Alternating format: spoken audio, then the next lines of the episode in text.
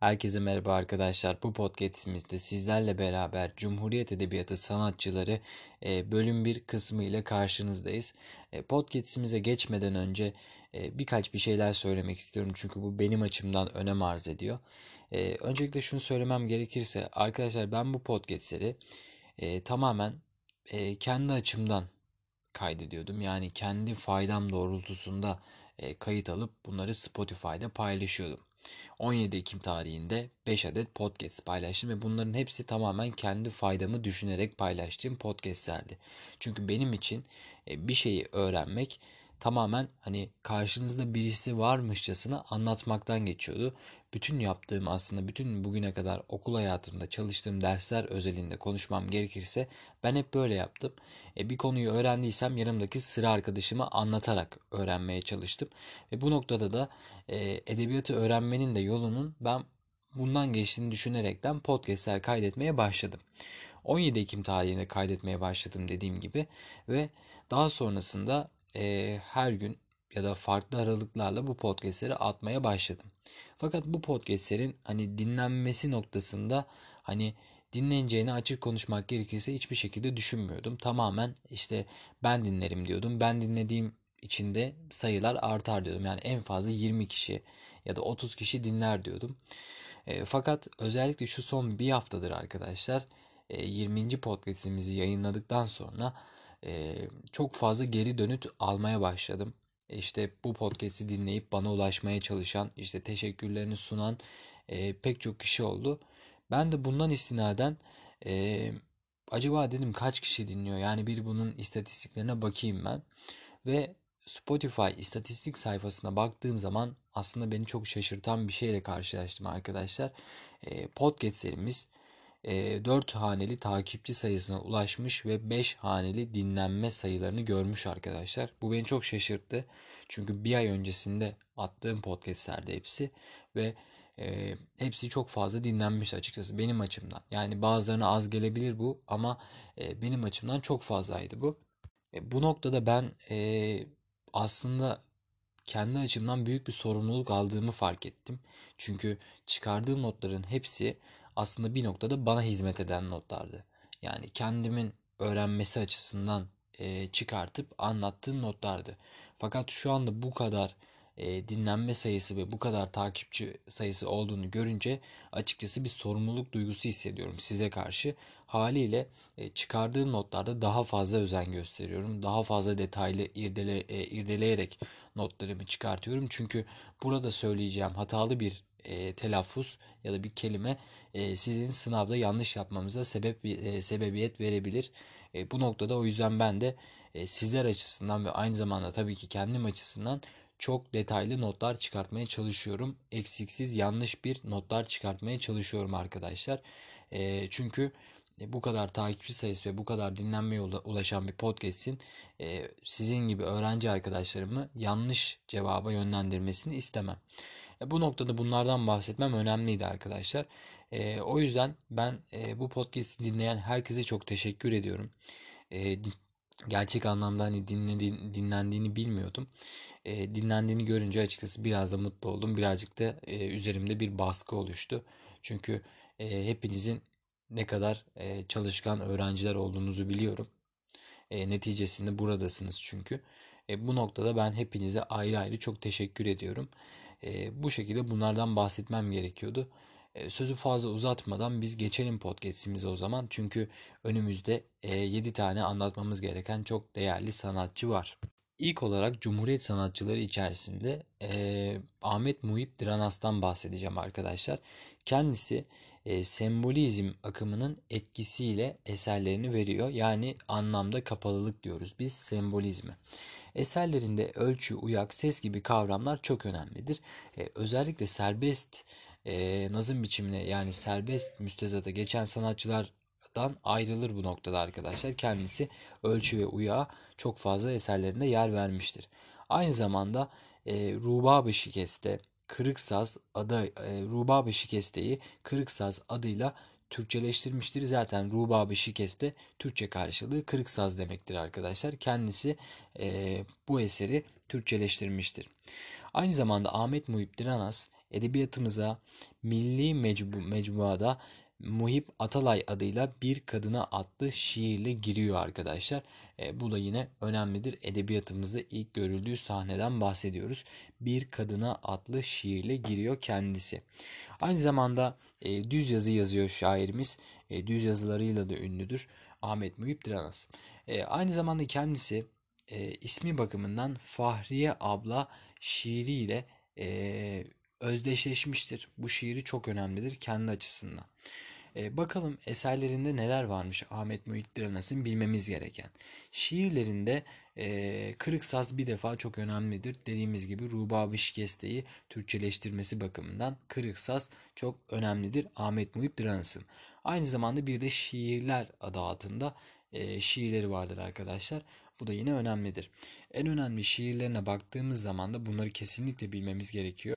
Fahriye Abla, Olvido, Serenat, Kar, Ağrı ve Köprü şiirlerini görüyoruz Ahmet Muhip Dıranas'ın. Aynı zamanda tiyatrolar yazmıştır ama tiyatroları hani çok fazla önemli değildir. Yine de biz bahsedelim, bilmemiz gereken üç tane önemli tiyatrosu vardır.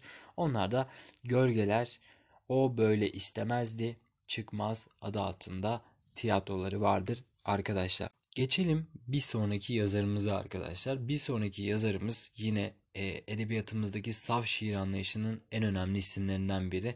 E, Cahit Sıtkı Tarancı'dan bahsediyorum. Kendisi e, ölüm şairi olarak da geçer arkadaşlar. Çünkü şiirlerinde ölüm temasına pek çok kez yer vermiştir. E, otuz beş yaş şiiri zaten hepimizin bildiğimiz gibi, yani yaş otuz beş yolun yarısı eder, Dante gibi ortasındayız ömrün. Kendisi bu şiirin yazarıdır arkadaşlar.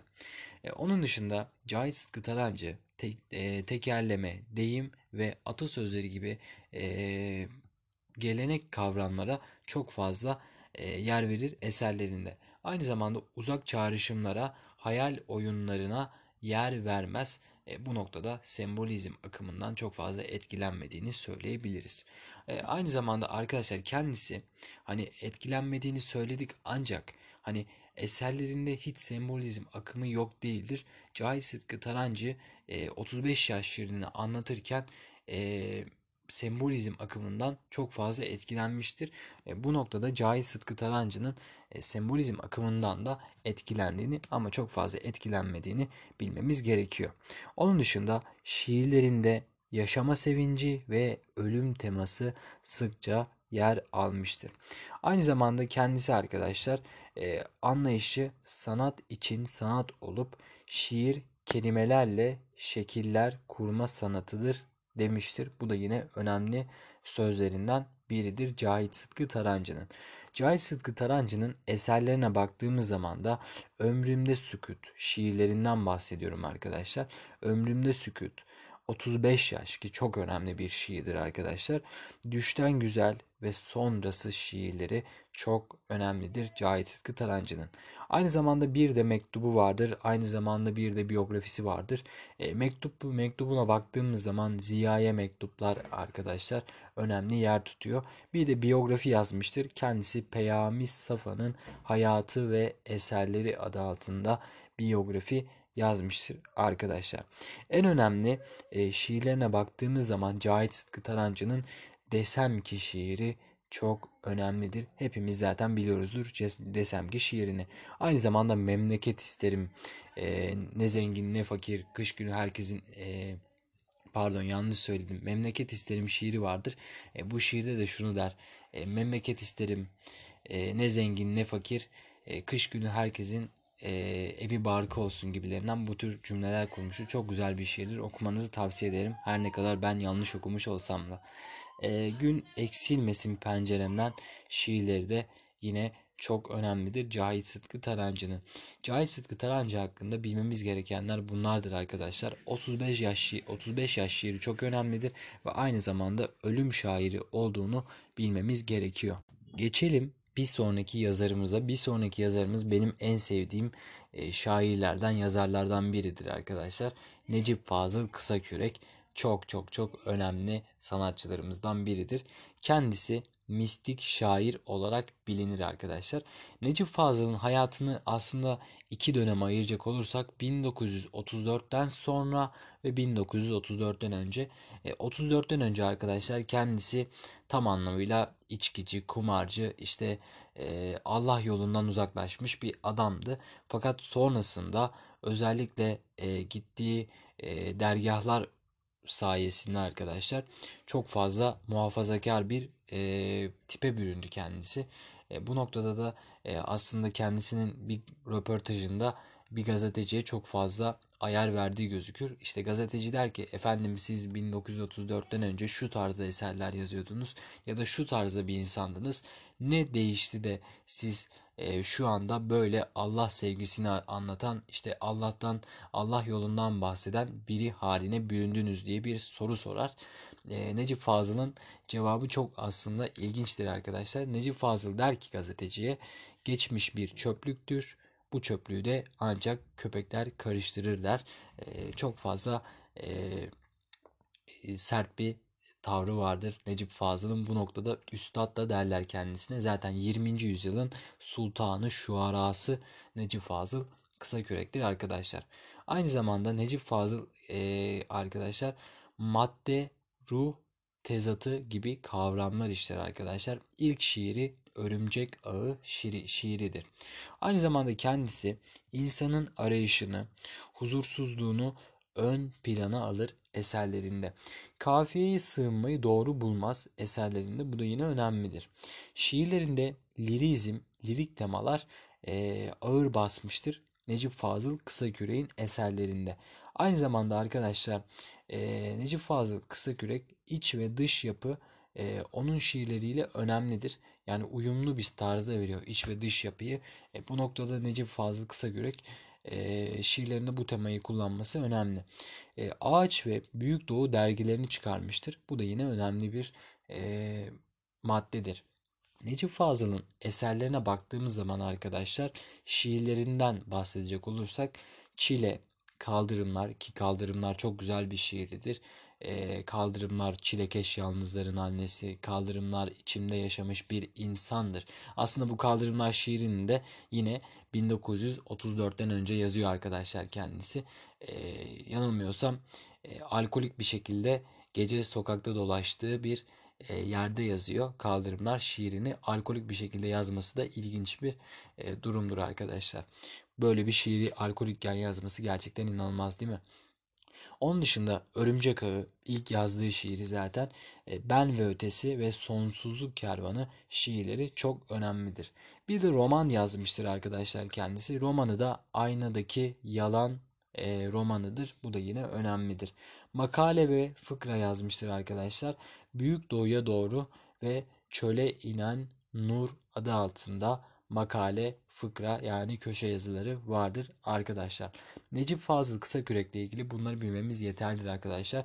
Kendisinin mistik şair olduğunu ve e, yirminci yüzyılın sultanı şuarası olduğunu, e, şiirlerinde Kaldırımlar şiirini e, ve Çile şiirini, e, Örümcek Ağı şiirini bilmemiz gerekiyor Necip Fazıl'la ilgili arkadaşlar.